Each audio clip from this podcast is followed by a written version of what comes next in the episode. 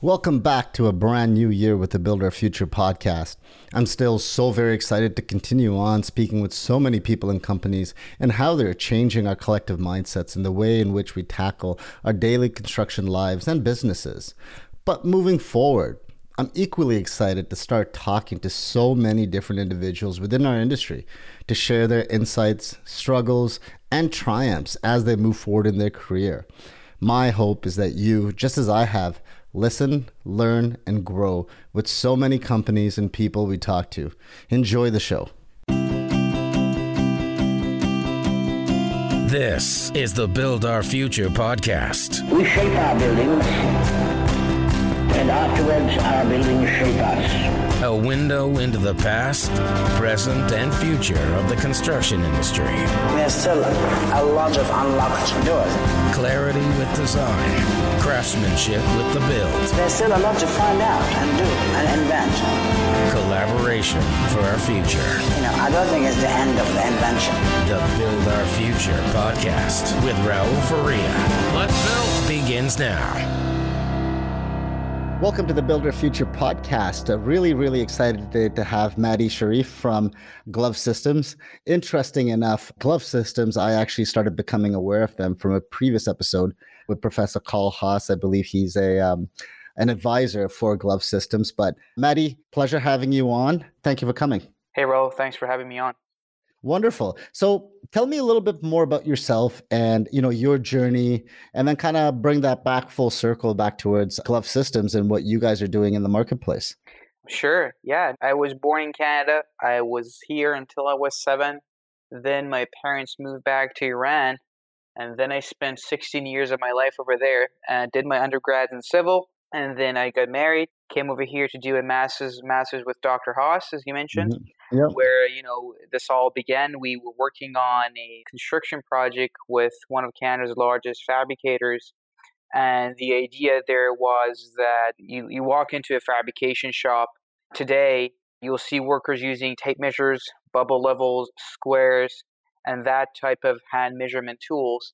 We wanted to rethink that and see what are the different ways of measurement, how can we improve this, how can we add technology to this. And 2 years went by. This started as a research project and was very high level, very abstract.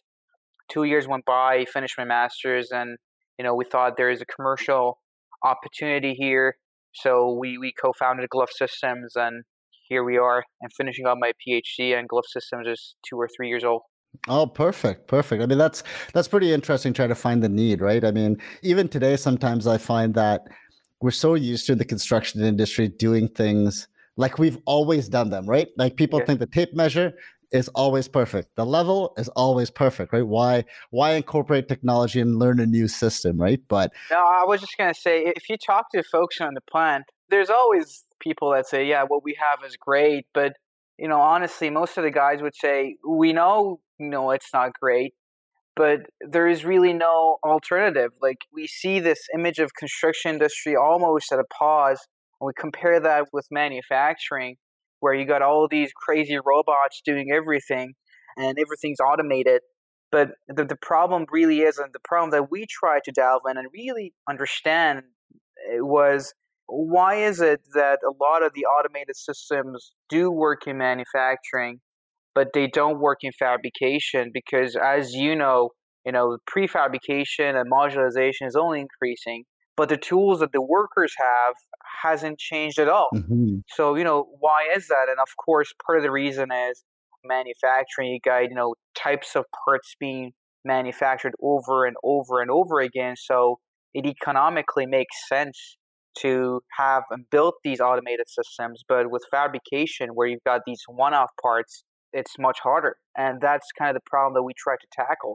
How do you create an automated control system that can be economic and easy to use, and yet can adapt with different parts and different assemblies and with radically different geometries? Right. So I guess that was like the gap, I guess, you found in the market, right? People were pushing with these, we might call it radical in the general idea, but modularization has always been there, right? In certain aspects. But I think now it's becoming more on a little bit of a grander scale, right? So would it fair to say that contractors and engineers that kind of did it the quote unquote old school way. You mentioned in the fab shop, they would use tape measures, but engineers and designers and stuff, they would do it the old school way in their office, just on CAD kind of thing. And then you would have to physically go and check everything out. And I guess that was the kind of gap that you saw with the rise in modular construction as well?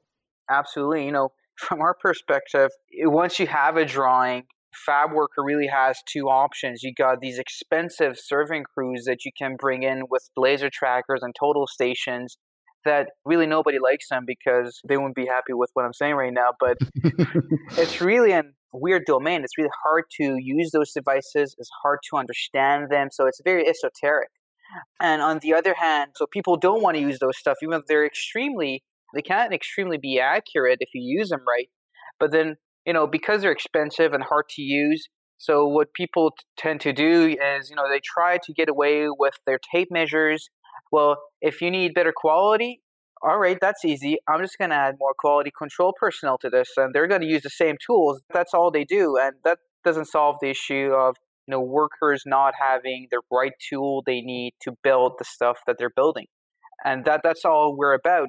I guess that's part of our platform. And then the other part, which you touched on, is right now everything's happening in 3D, design is in 3D, but then when it gets down to the fab floor, it's all two-dimensional drawings, right? And there's already literature, massive literature around, well, if you just provide them with a 3D model, if you just let the workers see it in 3D, what is it that they're supposed to build, you know, that'll improve productivity. So why that doesn't happen? So that's part of the other value proposition is, how could we move from two-dimensional PDF, you know, drawings and markups to 3D transparent measurement? And that's the other part of the platform. Yeah. So speaking of that, on that same vein, that same line, just like with most technologies, I find, you know, being a business owner myself, this technology that always seems to make total complete sense from a management perspective, from an operational perspective, but once you start getting down to the people on my side, on the project site, and your side maybe on the fabrication floor, how did you guys start bridging that gap? Because not to put words in your mouth, but I can probably say that more than likely the decision makers were like, this is awesome, this is going to work. But then how did they bridge that gap to how did you help bridge that gap to the people on the fabrication floor specifically? Good question. And this didn't come to us in a day or just kind of happen naturally. There are a couple things we did. First off, we were fortunate enough to have the opportunity to work with actual workers directly. So we didn't go back to the office and come up with this brilliant idea and then show it to them and they go, wow, it was always very iterative. So, you know, we come up with something, we show it to them, and they'll come back to us and say, you know what, this part doesn't make any sense. Why don't you do it this way? Why don't you do it that way? And having that market feedback and that feedback from the actual workers was extremely important as part of that. The other part of it was when we began, we wanted to make a tool that was extremely easy to use, because what we don't need in the market is another sophisticated engineering tool that can do all sorts of cool stuff, but you need 3 weeks of training to use it, and then you need to have a dedicated person to use it. So we kind of distinguish ourselves from, we don't want to be that. And then finally, the iteration never stops. Even today, as we roll out these new features, we go talk to people and it'll always come back with some sort of modification. And the bridging the gap work, I guess it's a never-ending work, and we always need to understand what is it that they need, how they do their job right now, what does a better solution look like.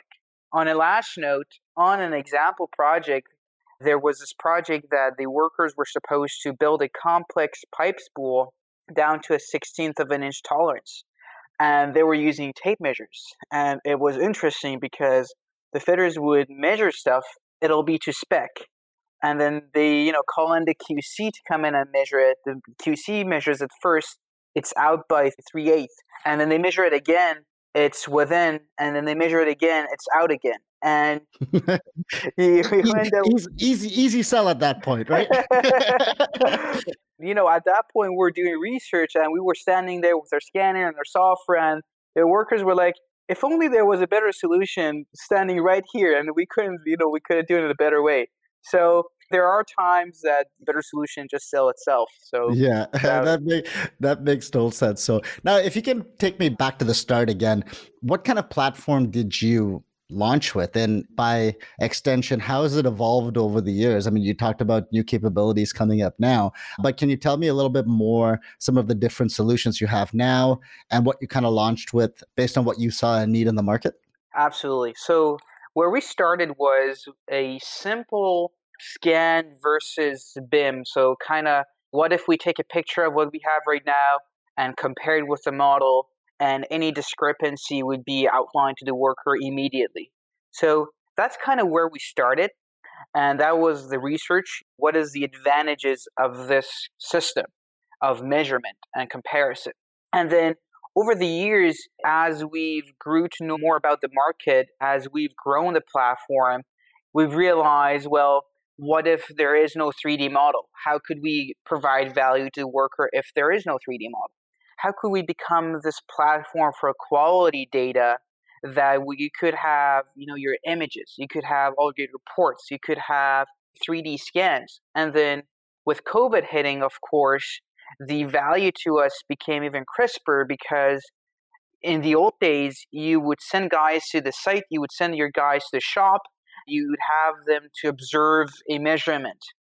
And of course, with COVID, that's harder to do. People are more resistant to do. So the value of doing things remote and having this remote capability has only increased. So now we are very focused on what are all the pieces of information you need to do the quality control on this piece of assembly remotely. And as a result of that, what happens is all stakeholders have access to the data, to the same data at the same time. They could collaborate and they could communicate over it. So I'll tell you a story. I was talking to this fabrication manager and I was like, what happens right now that you don't do any 3D scanning and you just mark it up in a drawing and then send it to site? What happens if there's an issue on site? And he was like, well, it depends. If it's our own team, we could talk it over on the phone. If it's another team, it's going to be a bigger issue, but we'll try to resolve it over the phone. And he was telling me the stories of they send a spool to the site. They call him up and say, your flange is facing the wrong way. He would go, no, it doesn't. And that goes on for for a couple hours on documents and emails and pictures back and forth. And it turns out it's actually not. There's been a mistake in the reading of a barcode, for example. And with 3D platforms, you could just hop on your platform, look at the same assembly in 3D, and then talk over it and talk about it. So there's a real important value there. So you would say, and not necessarily in order for it to work perfectly or properly, but there can be some sort of a correlation and collaboration between like a BIM model and what you've done in terms of a 3D kind of model for a prefabricated unit, right? Absolutely. If you look at it from a 10,000 foot view of a project lifecycle, you've got your BIM model. At least for the industrial fabrication, I'm not talking about commercial buildings. Yep. You got your BIM model, and then that BIM model gets translated to these drawings, pieces of drawings that get fabricated into fab shop, get assembled, and gets shipped to the site.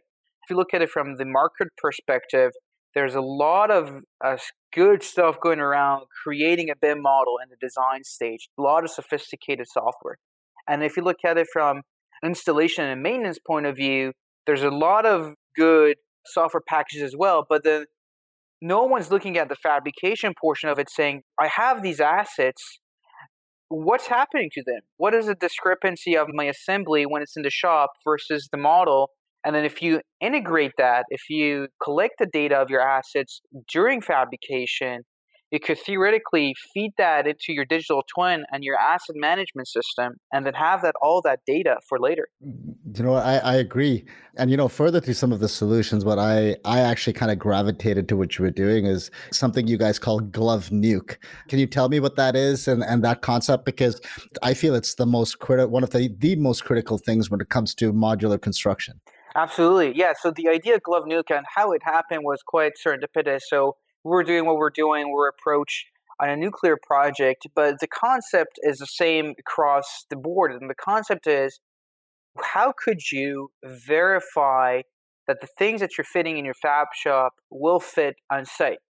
And the concept is, let's forget about design for a second. I have a site condition and I have a fabricated piece. How can I verify before shipping it to the site that this will fit in? In the case of the nuclear case, well, you got this reactor vault that's on site, and then you got these complex pipe spools in your shop, and you don't have the opportunity of missing a minute in the vault because your workers are exposed to radiation. Mm-hmm. They can only be there for 15, 20 minutes. And each day that your schedule gets behind, you're losing $1 million. So you're willing to do everything that you possibly can to avoid any project schedule delays. So that project, what we're doing there is grab the fabricated part in the fab shop, compare it with its most recent 3D model, and then finally grab the site data and then make them up to show how things will line up and do basically a virtual fit and do that easily and quickly. Yeah, I mean, I could see that application not just in the nuclear facility. You could also see it in so many others where you're trying to add on to an existing structure or from a prefab kind of model, right? What was the big joke? A little while ago, they were building that underground tunnel and you just hope they meet in the middle somewhere. Yeah, yeah. Right? Yeah. I guess this kind of solves some of those potential causes for concern, right? Yes, yes. And some of these solutions do exist today. The problem is they exist in the form of these complex workflows that no one understands. So the real problem that we're trying to solve is how do you deliver the solution in an easy-to-use way so that the fabrication worker and the site team could use. We don't want to be on site. We don't want to be doing this for them. We want to allow them to do it. So that's really the interesting aspect of it also. That's cool. So, you know, in terms of like how people would use your system, I know you've got solutions for owners, for actual fabricators, but just on a macro level kind of thing, if you can walk me through from when somebody first signs on, you know, to create a new 3D model. Like walk me through, like, can site people use it? Is there like mobile application or tablet application? Just okay. Kind of tell me how that process kind of works using Glove Systems. Okay. So we really have two types of customers, and it always depends because, you know, in construction, we have all these different projects, things always differ from one another, but on a very high level, really have two types of customers. The first one are the fabricators who are building stuff. They want to build them quicker, faster, and then they want a better tool to have their workers use it because that'll actually increases they gives them leverage in their competition. So that's one, and I'll get to how does that work for them. The other one that we also have is, you know, you got these project owners and you got big project owners or you got smaller ones, and they have fabricators working for them.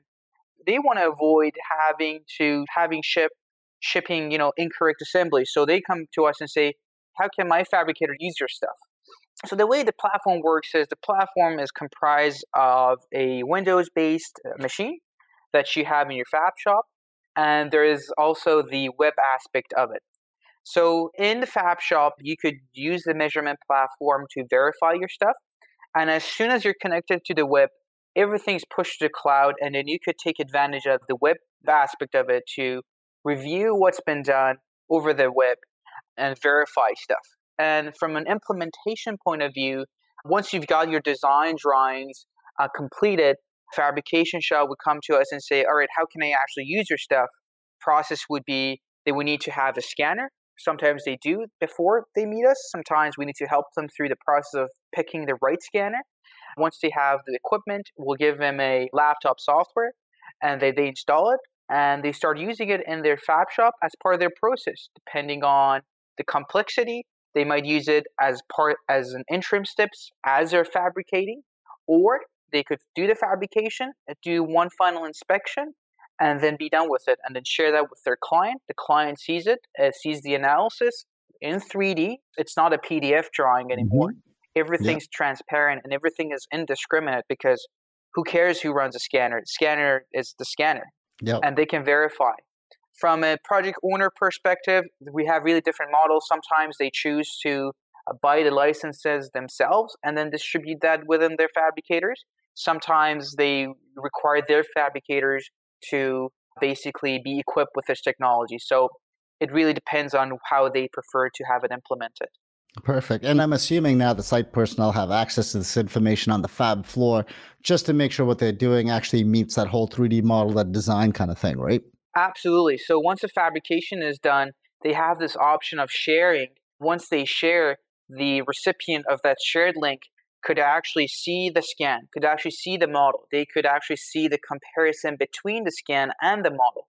They could make notes. They could see images, videos, additional reports. They would have access to all that with clicking just one link that they could view through their phones, tablets, computers, you name it.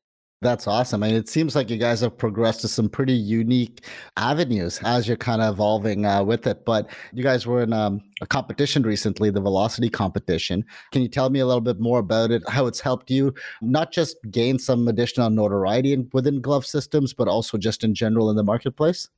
Yeah, absolutely. I mean, you know, on a higher level, we are very fortunate to be in the Waterloo area in Canada. We got a great community of supporting startups. There's Velocity, there's Communitech, there is University of Waterloo itself. So Velocity had this pitch competition, this 3-minute pitch competition that we won. The way it really helped us was through a couple things. First off, it is hard to condense your message down onto 3 minutes. So yeah, that's so true. Yeah, that you got to do everything. You got to do problem, solution, business, market, all that in 3 minutes. And you can talk fast. So I tried really hard to talk slow because I talk too fast. I have that same issue. So I'm with you on that one. You should have seen me a year ago. Like these days, I just keep telling myself, just slow down, take a breath. So that was one. Honestly, it's hard. Yeah. It's hard to get, and it's so useful once you do it. The other part was it introduced us to a community of investors. Doing what we do is capital intensive. We have a very sophisticated team, and we were able to raise funds with that, confirmation. All right, so Velocity thinks this is a good idea, so this should make sense. So that's really the two ways that helped us, along with, a shout out to just the guys helping us, Jay Shaw, Scott Rose, and John Cappuccini. These guys are there for us 24/7. We need anything, they're just there for us. And startups are hard, and you need support, and these guys have been great. That's awesome. So now tell me a little bit more about the future. Like obviously there's one thing seeing where you think you're going to go and potentially where you're actually going to go, right? But are there any further improvements and add-ons and capabilities that you're looking to implement short and long term? Oh, 100%. The way I think about it is there are a couple avenues. So one is from, as remote work increases, I think, once COVID is all done and over with, people are going to realize that that many travel wasn't necessary. So what are the alternative tools that we can use to avoid all that? So that remote inspection platform, we want to add as many data pieces to it as possible. So we want to really dive very deep into that as to if you're not going to be on site, what are all the information that you need to be able to make decisions? So we want to allow you to do that. That's one. The other avenue that we see, and I'm working on it more on the research side at this point, is using augmented reality tools. So the more you help with visualizing the data, the more value you can bring to the table. So instead of seeing the 3D point cloud through my computer, what if I could visualize it on site and I could see how it's going to fit up with the rest of my site condition? And of course, the challenges there are, how do you transfer the data? What are the interoperability issues? And what are the accuracy issues? Because augmented reality is great, but then the accuracy is going to be a challenge, especially with fabrication. And then finally, from an owner's perspective, we think we could have a lot of value for project owners trying to manage these quality data into one unified platform, finally integrating these different data pieces that we're gathering from a fabrication point of view to other project management or enterprise systems that larger companies were required to have everything within. So I think these are kind of the different paths that we will be undertaking, but you plan and then God laughs, right? Well, it's not just that. Then you find out, you know, as you said, from some of your current users, they come back to you with things that they're actually using. They're like, you know what, we could use this instead of this, right? I mean, the people who are actually using it, sometimes they come up with some really great concepts and ideas to push forward with as well. 100%. That's just good product management. I mean, you got to do that. If you're not listening to your customers, I think you're just flying blind. Yeah, I think that's for anybody, right? Yes. Now, tell me a little bit about the scalability. I think this is pretty unique in terms of it feels like, and correct me if I'm wrong, that it feels like it's very scalable for like the medium to extremely high. What about scalability lower down? And by that, I mean more in terms of, you know, you look at some of these commercial projects out there and you've got millwork pieces and this and all these pieces have to kind of come together.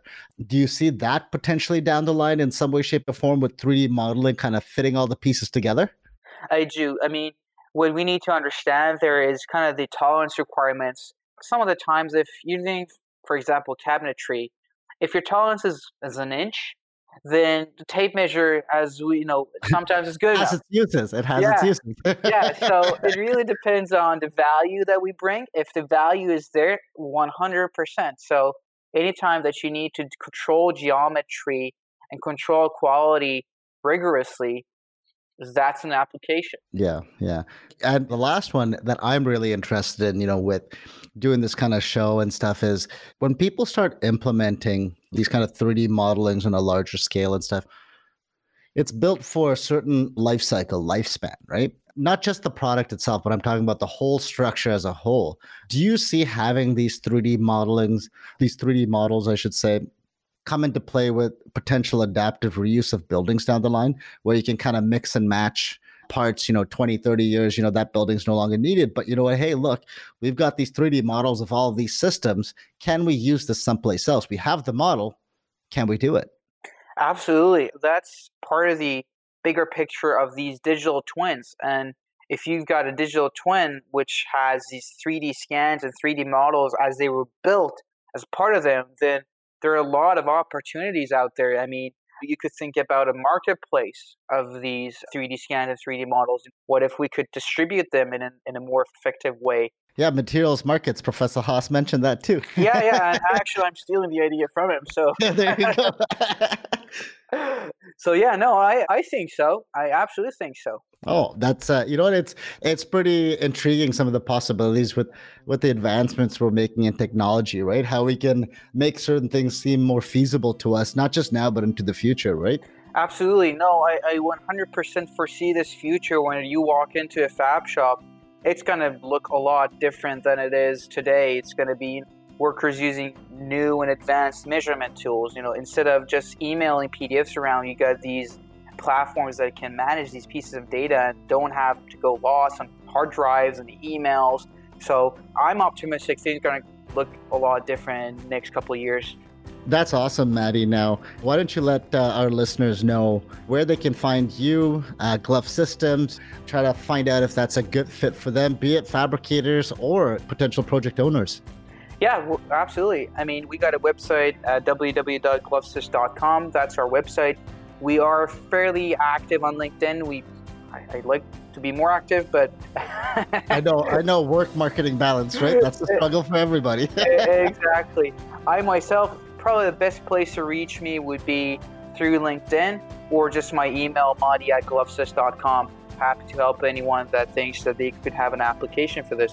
Perfect. If you want to, I think I saw your 3-minute pitch as well. I know I could not tell, but you really honed your messaging. It came out really well. I'm sure they can find that on your website and sort of. Actually, yes. No, you're right. That will be on our YouTube channel. So we got a little. Yeah, we got a small YouTube channel. Yep. That video is up there. It was hard to get there, and I think it could have been improved, but that's great feedback. Hey, you know, as they say, you got to start somewhere, right? Absolutely. Well, thank you so much, Maddie. This was a fascinating conversation. And, you know, hopefully we'll keep in touch and see where you guys are going. Like you said, post-COVID, who knows what's going to happen, right? Anytime, man. Thank you for having me on.